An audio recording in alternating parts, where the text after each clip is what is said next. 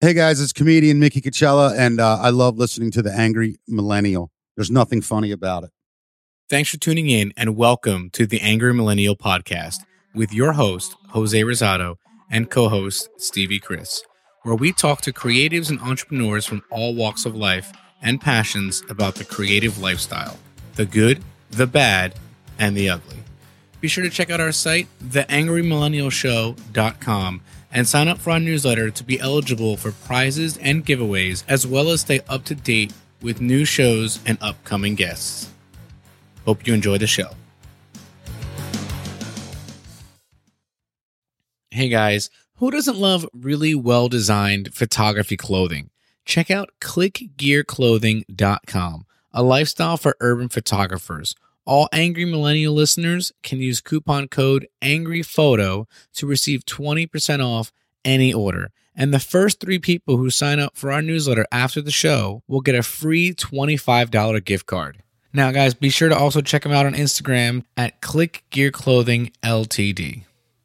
What's going on, AM Nation, and welcome to the Angry Millennial Show. Today, we're chatting with photographer and filmmaker Brett Garamella. Brett, thanks for coming out today. Hey, good to be here. So, you know, let's let's get into it. I mean, let's start from the beginning. You know, were you always creative? Uh, you know, did photography come first, or maybe it was some other uh, you know medium for you growing up? Yeah, that's a good question. I um, well, I was always into kind of, uh, I was into drawing and into um, art as a as a kid. Um, not necessarily photography or Mhm. or uh, filmmaking, but I um, I would always do these drawings. Um, my mom kind of had artwork all around the house that I did, and then um, when I went to college, I I um, got into uh, journalism. So Oh, cool. I sort of began my life as a journalist and um, telling people stories because I always enjoyed meeting new and interesting people. Mhm. So um, I found journalism as a way to do that. And actually, growing up, I was I was probably what I wanted to do was be a professional basketball player or, or Nice. professional baseball player, like many young kids. So Right. um, I always liked sports, and I guess uh, journalism sort of gave me an outlet to still stay in that uh, that field, so to speak, and and hang around um, athletes and people that were were I found to be very inspirational and doing amazing things with their lives. So um, I I not only did I did like feature stories primarily, and I did a lot of sports, but I did longer, in depth type of stories, and Mhm. um, I focused on um, a lot on athletes, but then uh, ventured off into doing other areas. So other different interesting type of people, whether they be musicians or or any other type of story that I found uh, really compelling, and so that sort of evolved. So I, I was a newspaper reporter and writer for many years. okay, where'd you work? I worked up in Vermont for a while for the Burlington Free Press, and then I worked Mhm. around. Um, actually, I worked around the Connecticut, um, New York area. So I worked for the Stamford Times, Oh, okay. uh, the Norwalk Hour, uh, the Danbury News Times. oh, nice. I used to live in Brewster growing up a little bit. nice, yeah, yeah, that's yeah, so right, right, right across the border. Mm-hmm. and then um and then i guess after i always wanted to travel so Mhm. um when i was 16 years old my mom the first time outside the country my mom took uh, me to egypt so i went to cairo with my mom and a family friend who Oh was wow. who was an Egyptologist, and he could like he spoke Arabic and he could translate the hieroglyphs, and it was like this. I don't know. It was kind of for us, you know. Uh, I was a sophomore at the time. For a, a young teenager, first time outside the country, it was an incredible experience. So I was like, Mhm. wow, I got to do more of that. Um, so I went on a couple trips um, with my mom. We went to Egypt and then we went uh, to Tokyo together, Oh, um, wow. to Japan, and we went to England. So that's sort of how my my my youth started. My interest Mhm. in um, in travel and meeting and interesting people and telling stories. So and then also being interested in sports. So how could I Mhm. sort of combine all of these interests into something that I wanted to do and Right. and, and being creative, right? So right. um, so I worked as a reporter, writer for a while, um, and then I began traveling a lot after college, and I went out to. I lived in Colorado for a year. Oh, I- nice. I um I was gonna I was I was freelance writing, and I was also I um, wrote a biography about a former U.S. Um, national team skier who Mhm. had um, who got multiple sclerosis and had to overcome many many tough obstacles in his life, kind Mhm. of like um, like a Seabiscuit type of story. right. So I self-published that book, and then I kept doing the journalism thing, and then uh, and and and the writer thing. But I found there were many limitations to um, the normal journalism world and what I could do, and Right. just the, in terms of length and time, right? And and then also like the print print journalism started. Um, it didn't seem like it was going anywhere. Like uh, newspapers were making cuts, and um, the pay wasn't great, and Right. Right. Right. and so I wanted to expand my outlet. Like I always like to improve myself. So I was Mhm. like, what what can I do next to improve myself? Um, so the two things I basically did was I um, were I um, went to South America and I learned I learned to speak Spanish Oh, nice. and I also started doing more photography, and I I I um, traveled a lot. Actually, I took a trip to um, just before that, making that trip. I went to Cuba, and um, that's where I developed. I came home, and people saw saw my photos from my trip, and they said, mm. "Wow, you know, you, you really have." You have a knack for this, and Right. I kind of looked at it and I was like, "Yeah, I really enjoyed that." And I, I was always artistic, so I could draw really well and paint really well. So I sort of had that, I guess, artistic eye, so to speak. Right. Yeah. Yeah. Yeah. And then, so then I started combining the two. I started doing photography with my writing, Mhm. and then um, with the articles that I, I would write. And then I went down to South America for one year. I learned Spanish. Mhm. Not, it's not perfect, but it's I can conver- Hey, I- getting by, right? yeah, getting by conversational Spanish exactly. And then I um and then when I got back, I got really serious about the photography. I um I got So I just when, start so we're okay. Yeah, I don't mean to cut yeah. you off, but when? So when was all this? So this is like you've been working for a few years as a journalist. yeah. Um, you know, you, you traveled more and, and started realizing photography may have been, you know, uh, more your true calling. Mhm. And you know, obviously, we're we're talking about, you know, uh, I'm guessing probably like you know the the mid 2000s of where we're in now, where you know print journalism started getting budget, started getting cut, and that kind of thing, and you started thinking about what was next. Is that right? Yeah, that's that's about right. So it was like mid the mid 2000s I started um the well my trip to when I first went to Cuba that was 2007. So I say 2007 2008 is really Mhm. when I picked up a camera and started getting um serious about it. Right, Um, right. So up until about up until about 2007 I was just I was just working strictly as a writer and reporter. In Mhm, 2007, 2008, I started working on uh, as a photographer, and then, um, yeah, th- then I started getting really serious about it, Mhm. and um, and even then, I was like, well, how can I? I always like to like, all right, so what's the next thing? What can I what can I do to improve myself, make myself more marketable, and what Mm-hmm. can I do to um to tell a story and and express myself in a creative manner. So right. um so in 2000 and I'm jumping ahead here, but two, 2009 I Mhm. um 2009 I bought a video camera, an EX1 and some good lav mics and audio equipment and that's sort of when I started just um dabbling in in filmmaking and video, but it, Okay. it wasn't anything good. It was just kind of me exper- Right. experimenting with that. Okay, So, cool. All right. So know, so we'll we'll get to that. yeah. Um, you know, I want to rewind a little bit here.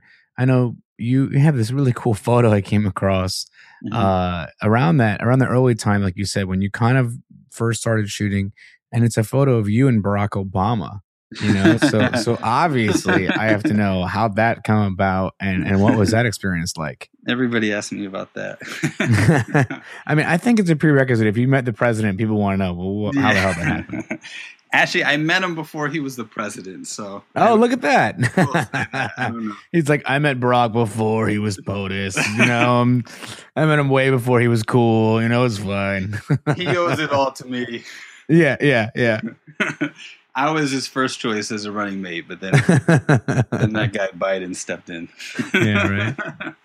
um, so um, I was in Colorado at the time, and it was actually at the Aspen Institute where he came to speak. And uh, I just thought I had heard Obama speak on television like once or twice, and I just, I was just, I just, the way he spoke, I was, I thought it was amazing, or just, he Mhm. was just a natural, great speaker. Speaker, yeah. yeah, it's just he had the charisma and he had that ability to articulate um, ideas in a way that very few people can. So it was actually only it was an afternoon, one afternoon. I didn't have much to do. I think it was a Friday or Saturday, and um, it was the ticket was like ten dollars. So Oh wow, look at that. All right, go see Obama speak for it was like a Yeah, it was with um Isaac a lot more than that now. exactly.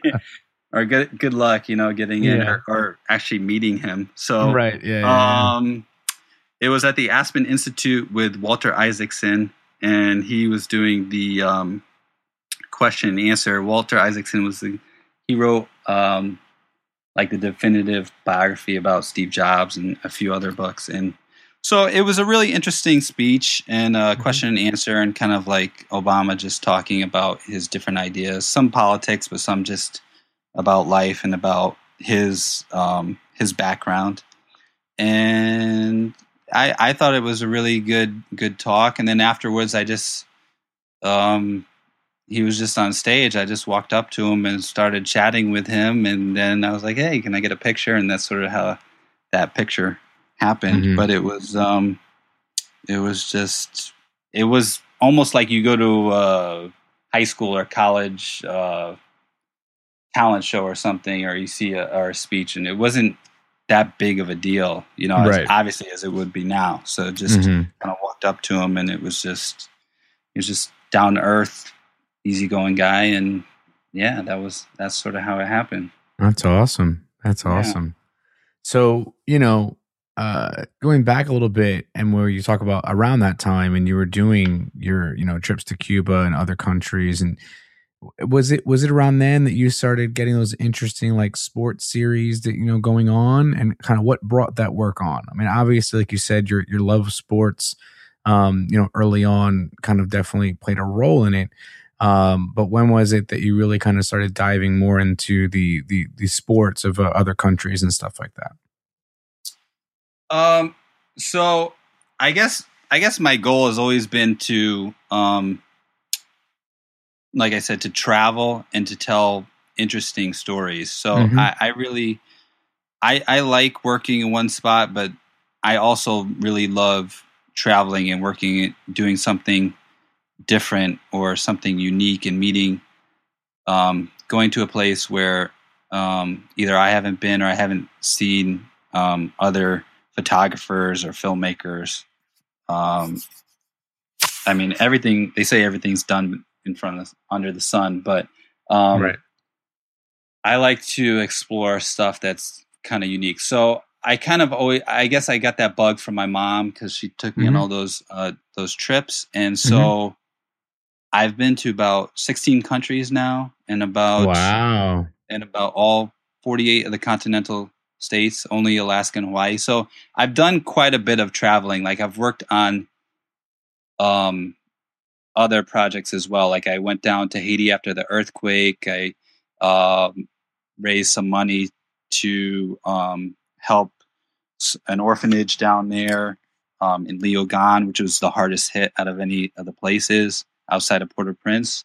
And I've d- I've done other projects, but some of those projects I don't have like on my website or I don't publicize them as much because Right. it didn't evolve into something that I guess I either thought was worthy to be published or something that I um, that met like my standards for what I want to do. Right. So so I kept I I sort of kept this up. Like I've been traveling over the last 10 years I've traveled a lot. Mhm. Um but I've been also um I guess now becoming trying to focus more on one project at a time and not doing like three or four because I think it's it's important to uh finish and execute um a project and try to do it well. right. Right. Right. I don't know if I answered your question, but your initial question about how how I got interested in sports and how I Well, I mean, like you said, I think it comes down to um, you know, your your journalistic side, you know, Mhm. And and how it's just a love of storytelling. You know what I mean? Mhm. And and if you're doing that, and let's be honest, if you go to countries like Spain and and you know Cuba and Dominican Republic, I mean, what's a lot of the story going to be? Well, in, in Cuba and DR, it's going to be baseball. You know, and, and baseball is a huge part of their culture. And then you go to Spain, maybe it's uh, bullfighting, you know, or, or Mexico, wherever that one was. But I mean, that was an amazing shot, by the way. I love that. I was checking out your your video on seven tips about uh, composition. I, I love that image. That was a great image. Thank you. Um, but you know, I, like you said, I think I think that's what it is. And when you go to these places, you know, Haiti after the earthquake, everything. I mean, it is like you said, it is just pe- telling people's stories, and you know, and and doing it in a way that that you can can be proud of. You know, because like a lot of times, I mean, let's be real here. Uh, you do stuff as a journalist, you just get told, go here, go there, cover this, cover that. Mhm. you know Mhm. there- you may cover stuff that's like you know kind of boring but at least at the at the very core of it you're doing what you love and you're literally storytelling and and you're and you're telling people's um stories. So in that sense you know it, that's what drew you to it. That's what you know kind of uh got you going and and you can you always have a love of that so that's good you know Mhm. um, but again, like we said, whether it was necessarily that one was one that you could sit there and say was, you know, you crushed it and that was like your favorite uh, piece ever, and Mhm. not going to happen, you know. And that's Mhm. that's the difference. I think that's Mhm. why maybe you made that transition to telling stories for yourself, um, because then you realize that you could kind of have a little more control and ownership of the scope, of the length, and and the format that you were able to do it in. Yeah, I thought I think also a lot of these um this traveling, working on these um you'd say projects Mhm. have helped me um you know, I've been improving along the way. So like what I shot three or four years ago is not the same as what I'm shooting now. And um also just to add on to what, what you said, I think Mhm. it's really important to um if you're gonna spend as you know as as a photographer um it's this stuff is not cheap so yeah, yeah.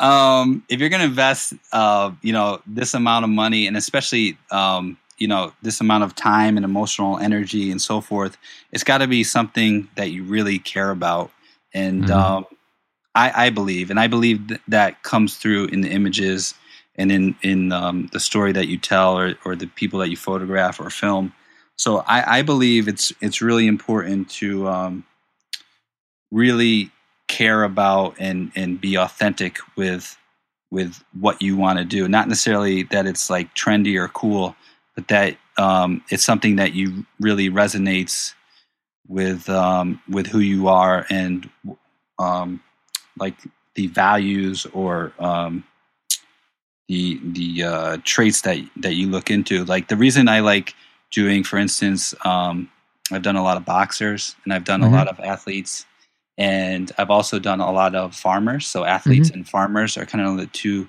areas that I've I've delved into. Um, Is kind of like the the the way these people are. Most most of the boxers I've met and most of the farmers I've met have been really humble, hardworking people, and um, really really down to earth. So those are are their way of life and and and their their personality and mannerism and the way they they respect one another and work is kind of qualities that I admire in, Mhm. in someone. So I think just hanging out with them and learning about them, it's helped me. It's enriched my life, but it's also, um, I think, also helped um, make these stories um, come through in, in, in a good good way. You know, in, Mhm. a, in, a, in where, whereas if I were, like you said, if I were just being assigned to it or I didn't care as much about it, I don't think you would get the same type of pictures or the same type of uh, Right. stories. Right. Yeah, yeah, yeah, yeah, for sure. And and a lot of people um, you know, talk a lot about when you when you decide to do things as a creative, whether it's film, stills, whatever, you know, you have to be passionate about, you know, what story you're telling and all that kind of stuff. Cause if not, like you said, it, it it it shows in the images, it shows in the work, you know. Um, and, that, and yeah. you can't you can't blame people because in reality, what is it? It's a job, you know. And if it's just a job, then you're just going to treat it like a job. Um, but if it's Mhm. something that you could almost, and- we'll touch upon it later, like a personal project, you know, where you would gladly do it for no money, you know, and and Mhm. and and it's something that obviously the the passion is there, you know, and the interest is there, which which is pretty big. Mhm. So, um, touching on sports again, you know, Mm-hmm. you've shot with some of the biggest names in sports. You know, Jordan, Kobe, you know, Mm-hmm. others. I mean, what what were those you know high profile shoots like? Um, were they again uh, more about storytelling, or maybe it was just commercial work that you just happened to book? And and tell us Mhm. about that a little bit. Yeah, it was it was kind of a combination of two. Um, um, the thing about shooting high high end celeb uh, sports stars and celebrities is you're you're most likely not going to have a lot of time. Yeah, yeah, So um, for those situations, I think it's um, you're really most of the work is just preparation, trying to uh, get everything set up and get execute exactly what you want. But um, all those all those um, celebrities and so forth, I I mean I I try to treat them just like ordinary people. I think if if you're like if you if you go into it and you're like, oh my god, this this person's like so and so, you know, Yeah, yeah, yeah. and and you make fanboying never helps your case. Yeah, yeah, exactly. so I kind of treat, I kind of um, enter all my shoots, I think, with the same approach, so to speak, the same approach, the same level of respect. I always try to um, learn as much as I can about the person, whether it be, um, yeah, a professional athlete or whether it just be a farmer in the middle of nowhere who um, no foreigner has ever met. Um, right, right. I still try to approach it the same. You know, bring Mhm. a sense of humor. Don't Yeah. don't be don't be stiff, and uh, just sort of go with the flow. See how it goes, and try to. Um, if you have genuine, um, I don't know, if, if you're just yourself, I think it comes across, and and the person will feel more relaxed and so forth, and Right, right, right. work out. But I think every situation is different. So how how did those shoots come about specifically? You know, like some of that stuff was it again was it like uh just people that reached out liked your work and, and it was commercial work or was it like kind of you were taking your let's say farmer and and Cuban and Dominican young young guys vying for the pros kind of a documentary kind of style to it? Well, um, I, I've traveled. So in the in the U.S., it's, it's a lot harder. In the U.S., it's, Right. Yeah. it's tough to get in, especially um, Major League Baseball is tough. I've I've gotten in um, in Chicago when I was in Chicago. I did I did a few pieces, but um, it took a lot of persistence, so to Right. speak Yeah.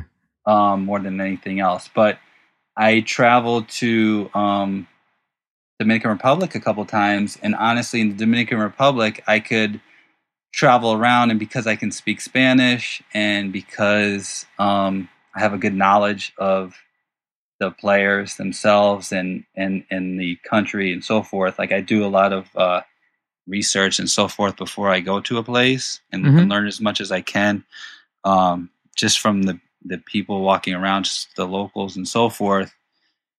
That I think if you can learn a lot of that, that help helps you get in. So I I went to when I was in the Dominican Republic, I stayed mainly in a little small town called San Pedro de Macorís, which Mhm. is kind of they call it like the city of shortstops Oh, nice. That's cool. because it's produced so many major league baseball uh, players and a lot of shortstops, um, like um, Soriano and um, what's his name, the old uh, Yankees shortstop who I I lost his uh, Cano, Robinson Cano, Oh, yeah, yeah.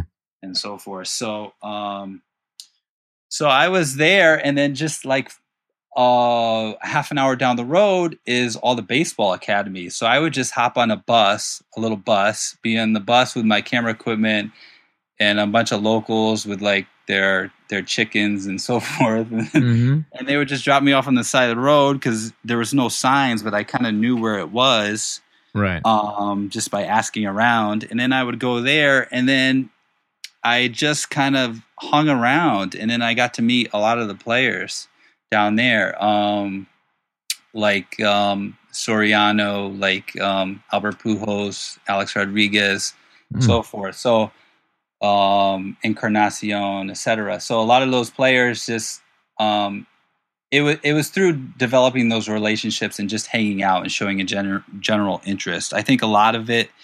Um, I I really only would say my photography is maybe five percent of the time spent, maybe five percent or less.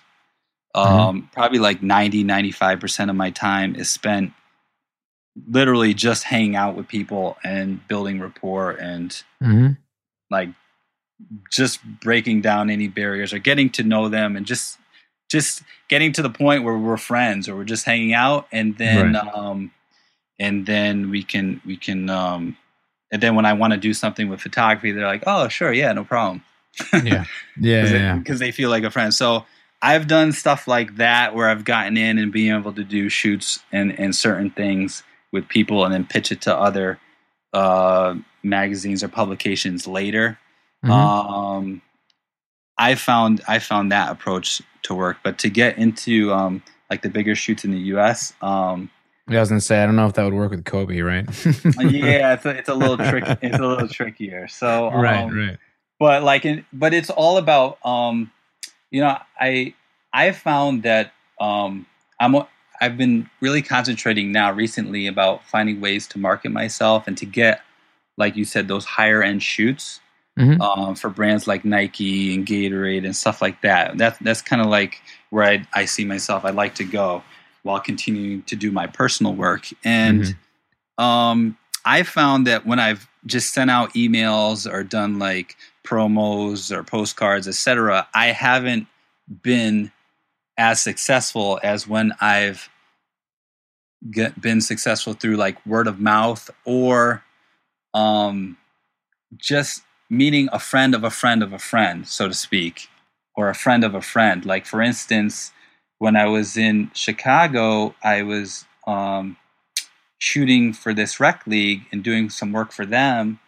And then I got to meet a lot of the players, and then a few of the players. I met Michael Jordan's old bodyguard. I met an, another friend of Michael Jordan who played in the summer league with him, and so that's sort of how I got in with a lot of the athletes in Chicago and so forth. So I think it, as a photographer, as a creative person, I think it's important to think about um, not what you want, but what can you give. So Mhm. a lot of times I would do things either for very low pay. Sometimes I would even do it uh, for free because I knew the person and I knew they would help me out later and do do a favor for for me down the road. So I think you sort of have to play it by ear. But I think um, whatever whatever field you want to do, I think meeting as many people in that field is really important. So Right. talking about the sports field, like I know now I have connections to a lot of top athletes and people within uh, the professional sports realm. So I'm just continuing to build that network within that realm.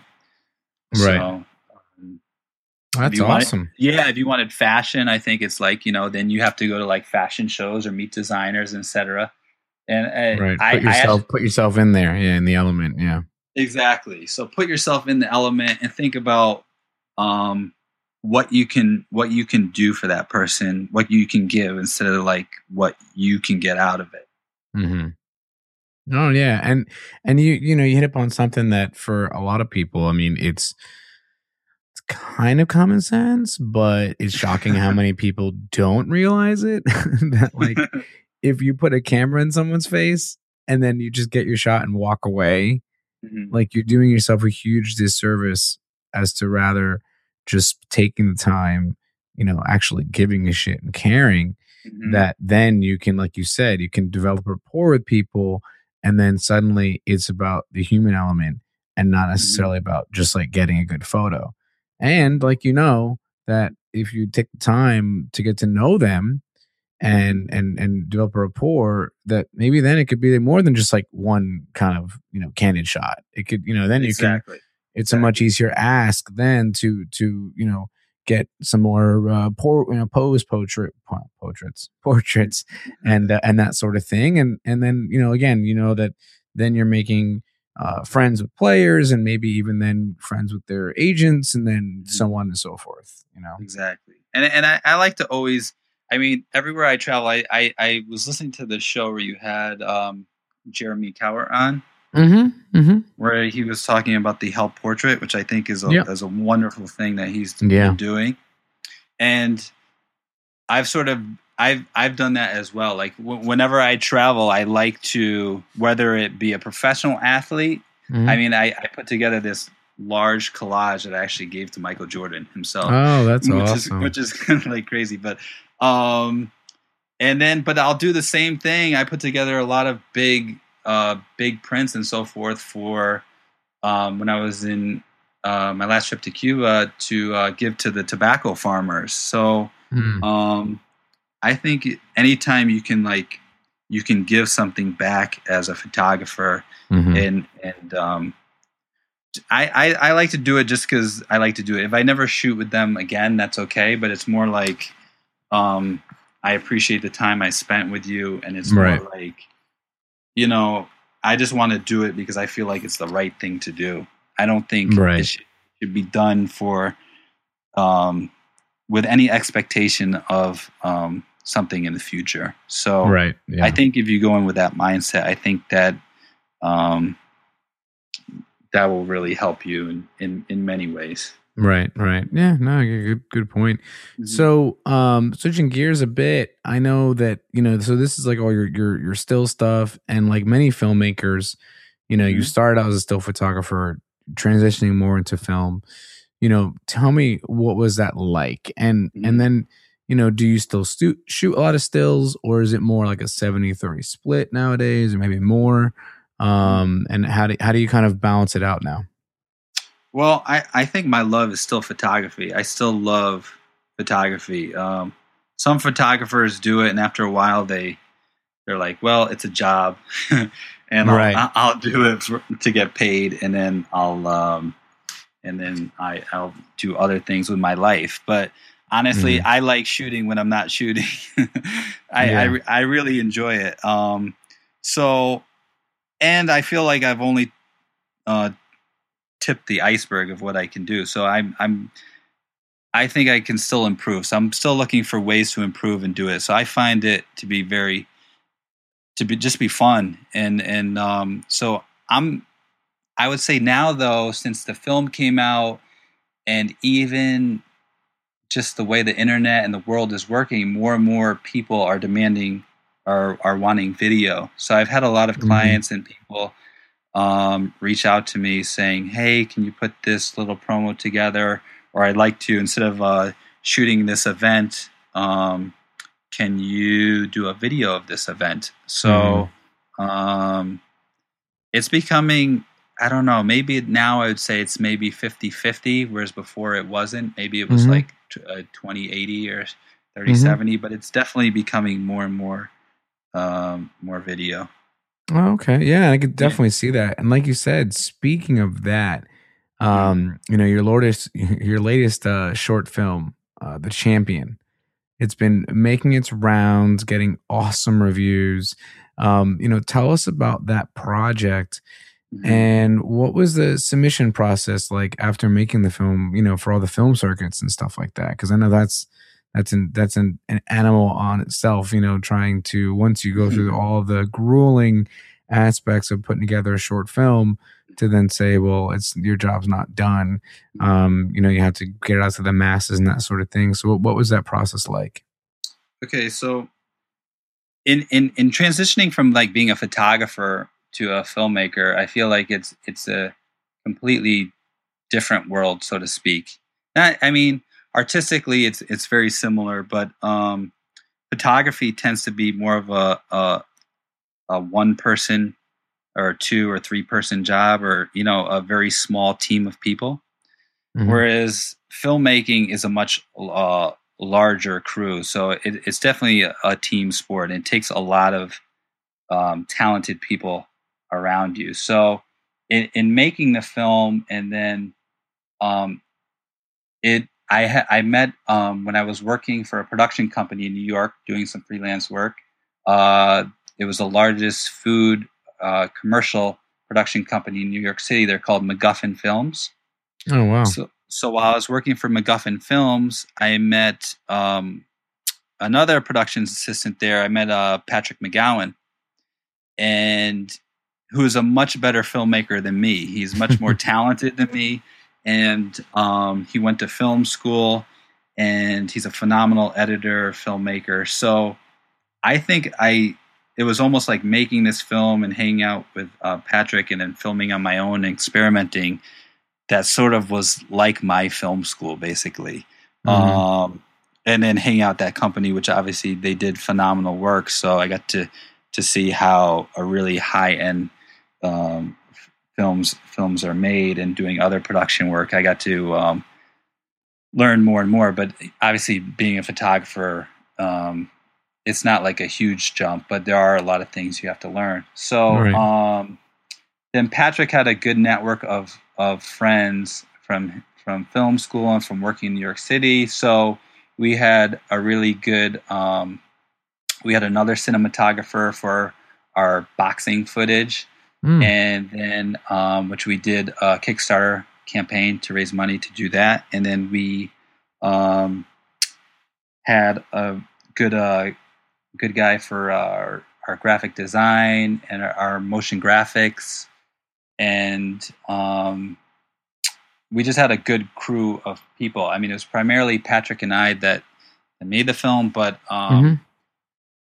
We I, I- we surrounded ourselves with talented people, right? So Yeah. I think that's that's a huge part of filmmaking is is surrounding yourself with people who are a more talented than you, or Mhm. people who are um, have a similar work ethic or creative vision as you. And then once we were done submitting to the film festivals, um, to be honest, this was our first film that we've submitted to the film festival. So it was it was a learning experience, but I'd be happy to share what I learned because um, definitely made some mistakes. I feel like or or things that I could have done better. We could have done better, but um, the film was obviously very successful. We've won seven awards. Wow. And we've been in about 25 film festivals, including, uh, and it's played as far as um, Sao Paulo, Brazil. Uh, it, it played in Barcelona, played in um, Toronto. So it's been all over, um, not just in the U.S. But um, submitting to the film festivals is kind of like almost like applying to college. yeah. it's kind of just sending it out there Mhm. and seeing who will accept it and who won't. Right. Um, so it's kind of a crapshoot. Um, you know, you get some rejections and others um, you get into, and I, I think it's sort of choosing a where does your film fit in in terms of Mhm. genre and in terms of um, location. Um, So ours was shot mostly. It's a midwestern. It's a Chicago story. Um, so and so we looked at festivals around there, and then it was also looking at documentary film festivals, and then just plain simple festivals that are really high end festivals like Mhm. Sundance, South by Southwest, um, Aspen, um, Palm Springs, etc. So Mhm. um, then submitting to those festivals and then waiting to see. Now, my advice, if I had to do it all over again, I think this might help your audience if, Mhm. if they're looking to make a film. Um, what I would do is the the submitting to festivals. Sometimes, if, if you're winning some awards, they can waive the fee and you you can apply for free. You won't have to pay for the application fee. Mhm. Um, there's a thing called Without a Box and Film Freeway that are the main two uh, platforms to apply to these festivals. Mhm. But if I had to do it all over again, I would apply to maybe a few of the top festivals, right? Mhm. And try to get into. If your film is really good, I mean, it's hard to get into Sundance or South by Southwest, but maybe another festival that's really good. Like we got into Big Sky, we got into Aspen, we got into uh, Palm Springs, and uh, the Milwaukee Film Festival and um, Heartland. So if you can get into a, just a few of those festivals, um, that will give you your film some clout. Mhm. And after that, attend those festivals and try to meet some um, people for distribution. Right. So I would spend a lot of your money on save some a lot of your money for distribution, um, for trying to get it um, in front of a someone to be distributed, and also for your marketing or or PR. So um, our film obviously it, it cost a lot because we wanted to make it look really good. Mhm. Um, but if I had to do it over again, maybe save a little money for the end for public relations or for Mhm. marketing. right. And um, you don't need to get into like we did. You don't need to get into necessarily twenty five films, Right. film film festivals because you know can you really attend twenty five film festivals? Right. I don't know. Maybe if you're independently wealthy. Uh, and you don't have that busy of a schedule. right. Right. you Right. can just Right. hop on a plane and fly everywhere. But um, so I think targeting like just like four or five really good festivals, you know, or maybe like applying to 10, maybe you get into like three to five festivals that are really good, network at those three to five festivals, and then try to get your film picked up for distribution, whether it be like uh, Netflix or PBS or wh- wherever you're trying to get it. Uh, Mhm. Yeah.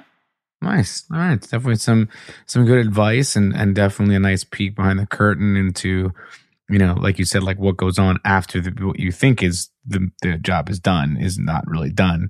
Uh, and and like we all know as photographers, I mean, you can have the greatest piece of work ever, but if no one ever sees it, you know, it's it's it's uh it's tough. Um. So exactly. you know, do you think the idea from this kind of came from your first trip to Cairo a little bit, or or you know, do you think maybe that plays into it at all? Oh, into the making of this film? Uh huh. Um, I don't think so. I think well, I mean, I I think I always had an interest. I think in something that's that's totally different. Right, Cairo was a place that was totally foreign to me and totally different. Right. and I found interesting because I didn't really know much of anything about it except uh, they have cool pyramids and, and just, Yeah, see, yeah. you see in books, right?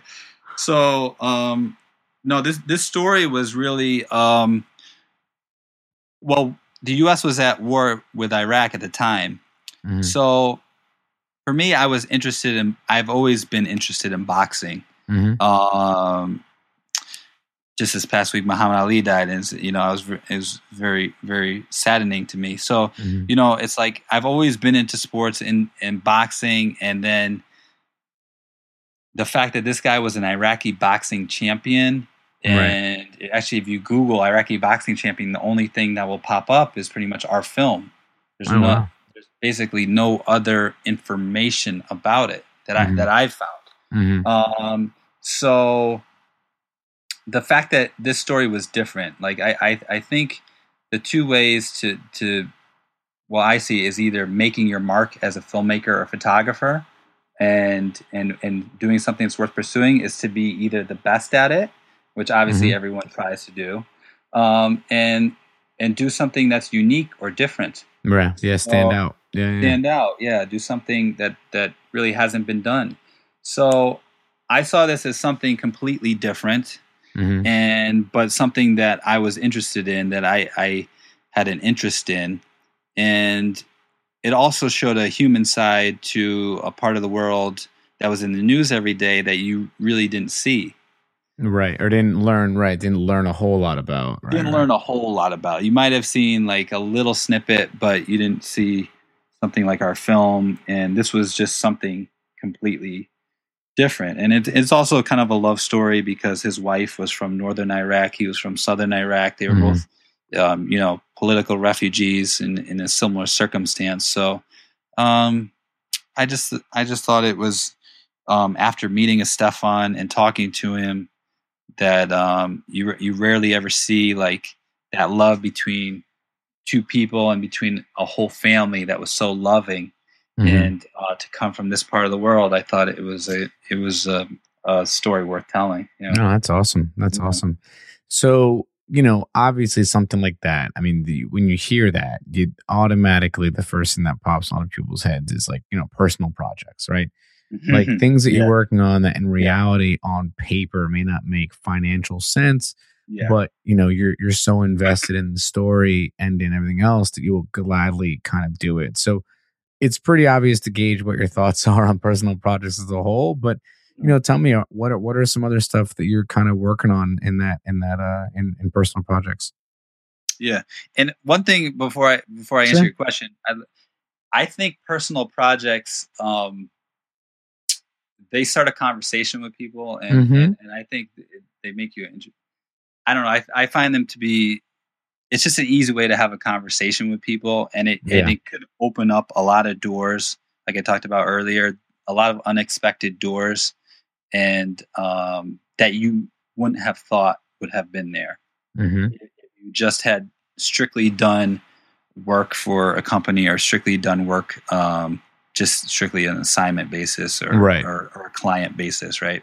Mhm. So, um, so yeah, so personal projects I'm working on now. Um, my biggest one right now is one on uh, Cuban tobacco farmers. So over the past year, I've made, um, I've spent about two months in Cuba, Mm. and the majority of that time has been in a very small area, about a 15 square mile area where the be- best tobacco is grown. Um, so it's just these two little small towns where you get the world's best tobacco, right? Wow. And this project is um, so there's a, there's a thing every March. There's a festival called the Habano Festival Mm-hmm. where they they award the Habano Man of the Year. oh wow And this award is a, it's a big trophy and it's a big event for the cigar um, tobacco world, right? And it's sort of like winning the Oscars for tobacco growing. that's awesome So there's only been five guys in this area that have won that award, right? Mhm. Only five farmers out of thousands, right? And I photographed four of these guys. One of them died about five years ago. Mm. Alejandro Robaina. He died five years ago, and he was like a legend throughout the whole country and actually throughout the world, cigar world. He died uh, five years ago, and then there's only been four others. And actually, in my last trip, I went to go. His name is uh, Lin Paz. I went to go visit him, and I and I gave him a, a few of the photos. And he was actually at the time he was very sick, and I I showed him to the family, and they were very grateful, and we had a great time. And then I was still there, at, staying at a different farm, and I got a call um, that he passed away. And it was Mm. only like a week and a half later. Oh wow. So I went to the funeral. It was very sad. It was a big event, obviously, and he was 96 years old.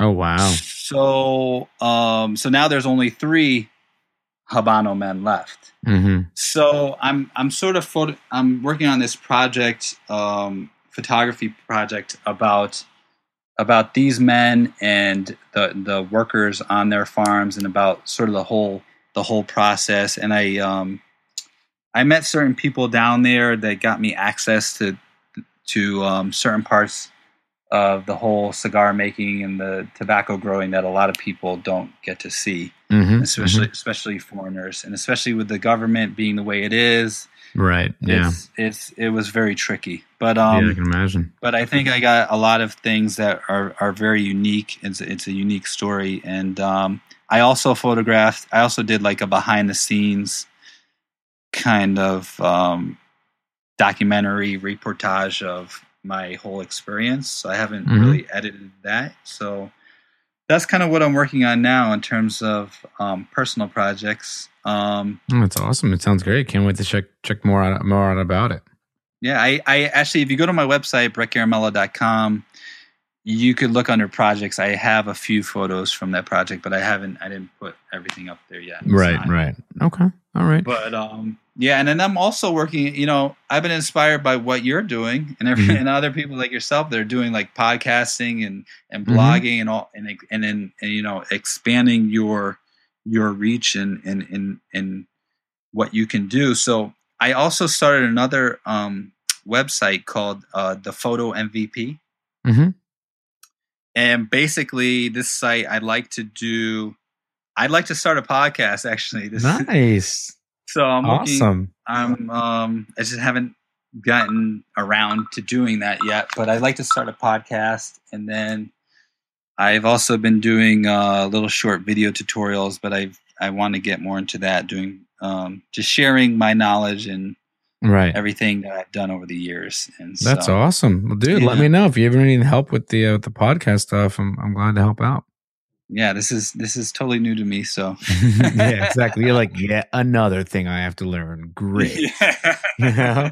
Add it to the fucking list. exactly. You know, But uh but all right, listen, Brett, thank you for taking the time out today. We're getting up to about an hour. So Mhm. these last few questions are gonna go kind of deep. Um, Okay. but if you can keep the responses to about a minute. All right. okay. All right, Got cool. it. So what's the biggest risk you've taken in your artistic career?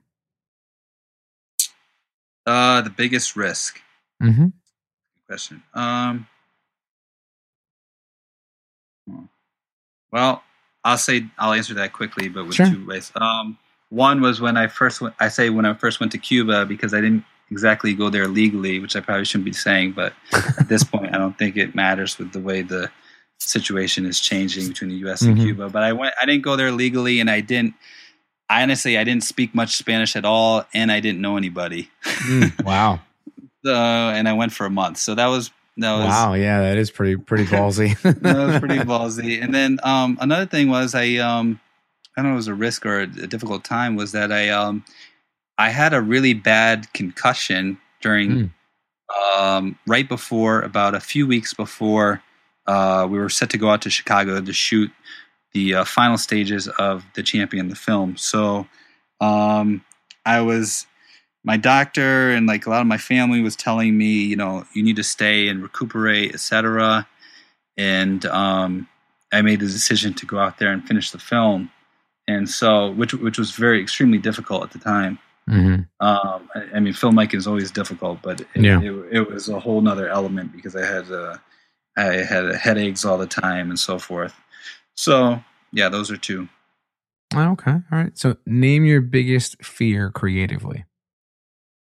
Hmm. Biggest fear creatively. Hmm.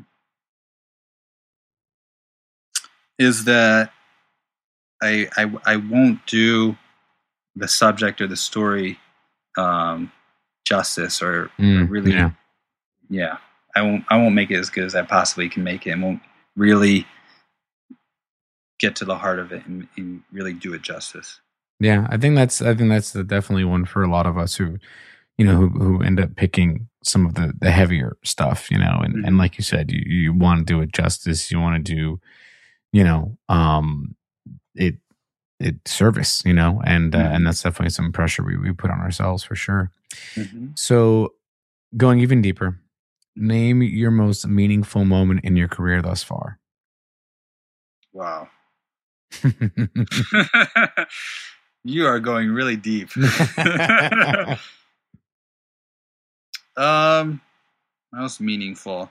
Um, I don't know. Recently, I was I told you about the the farmer who passed away, Mhm. and even though I didn't get to spend a, ton of time with him, I still got to spend a significant amount of time with him and get to know his family. And um, at the funeral, his um, his family they were they were introducing to me to other family members and saying, "Oh, this was this was Brett. He he took he was he took the photo of Lynn, you know, and he Mhm. he was the guy who took the photo of Lynn and and um, yeah, I guess just just the relationship I have with the people that I I photograph, I think is is always Nice. It's the most important thing. I think Yeah, for sure. It la- like you said, it lasts a lot longer than any photo will, you know? exactly. Yeah. Mhm. So name the biggest regret in your career. Um, I wish I wish I had done all this sooner. yeah. Um, I, I, I actually I started at, at an at an older age. Um, um,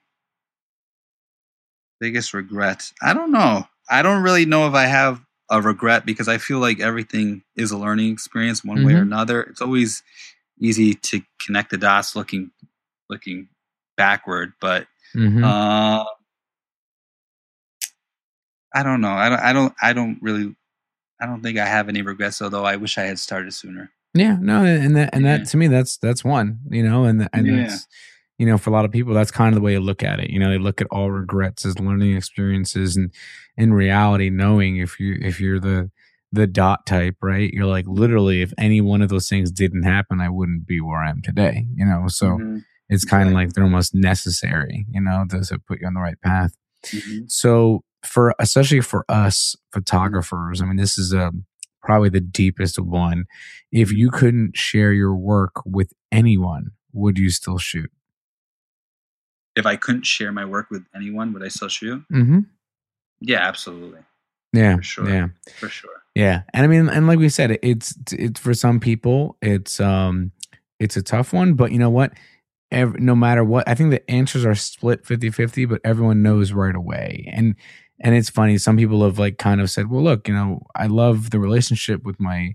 You know, subjects. I love, you know, the the seeing their faces when I when I show them the images and all that. Mhm. if I couldn't do that, it would hurt for sure. It would Mhm. suck, you know. Like Mhm. we- spoke to Tamara Lackey, and she was like, "Yeah, would would it hurt a lot? Yeah, of course, but Mhm. but I would still shoot." You know, like that's that's like the whole thing. It's like would it, would I approach it the same? Would it would it be me such fulfillment as does now? Maybe not, but I would still do it. You know, and Yeah, and you think about how many times you even in the most simplest way you shoot stuff with your phone and maybe no one ever sees it or you take stuff with Mhm. your camera and and it just sits in your archive you know that kind of thing Mhm. So listen brett thank you for taking the time out today. I uh, hope you enjoyed. It crazy how fast an hour goes right? Wow, that went by really fast. And- exactly. Yeah. so where can people check out your stuff and learn more about what you do? So just on my my website, uh, brettgaramella.com, but I don't know if you guys can spell that, but it's uh, that's that's a tough one. Uh, Yeah. B R E T T uh, G A R A M E L L A dot com. Or um, all my social media is basically that name. So if you type in Brett Garamella, um, you will find me. sweet awesome Mhm. awesome Yeah. Well, again, good. Brett, yeah, thank you for coming out. I hope you had a good time. And last but not least, who's someone that you would like to hear us talk to on the show? And for a lot of us photographers, I always say, like, it doesn't necessarily have to be a photographer, but it can be an, anyone who's creative, you know, like a, a DP or or a filmmaker or a production assistant or anything like that. Wow, that's that's a tough one. Right you, you just that was a big one Yeah, from yeah. left field. Wow. Yeah. So usually, I will say this um, Uh-huh. for for the because a lot of times when we ask this, people get like flustered. You know, there's Yeah. so many people, right?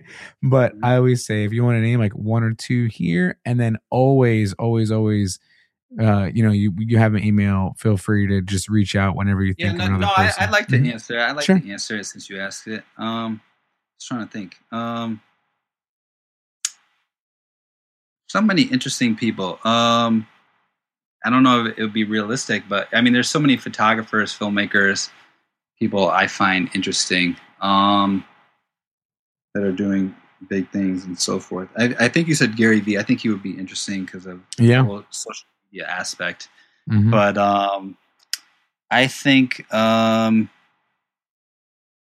hmm, there's a lot of photographers i like so someone like marco grob Mhm. or um i also like i liked Erik Almas I like him he's Yeah, Erik's great. um there's this other guy named uh, jimmy nelson who i really like a lot Mhm. um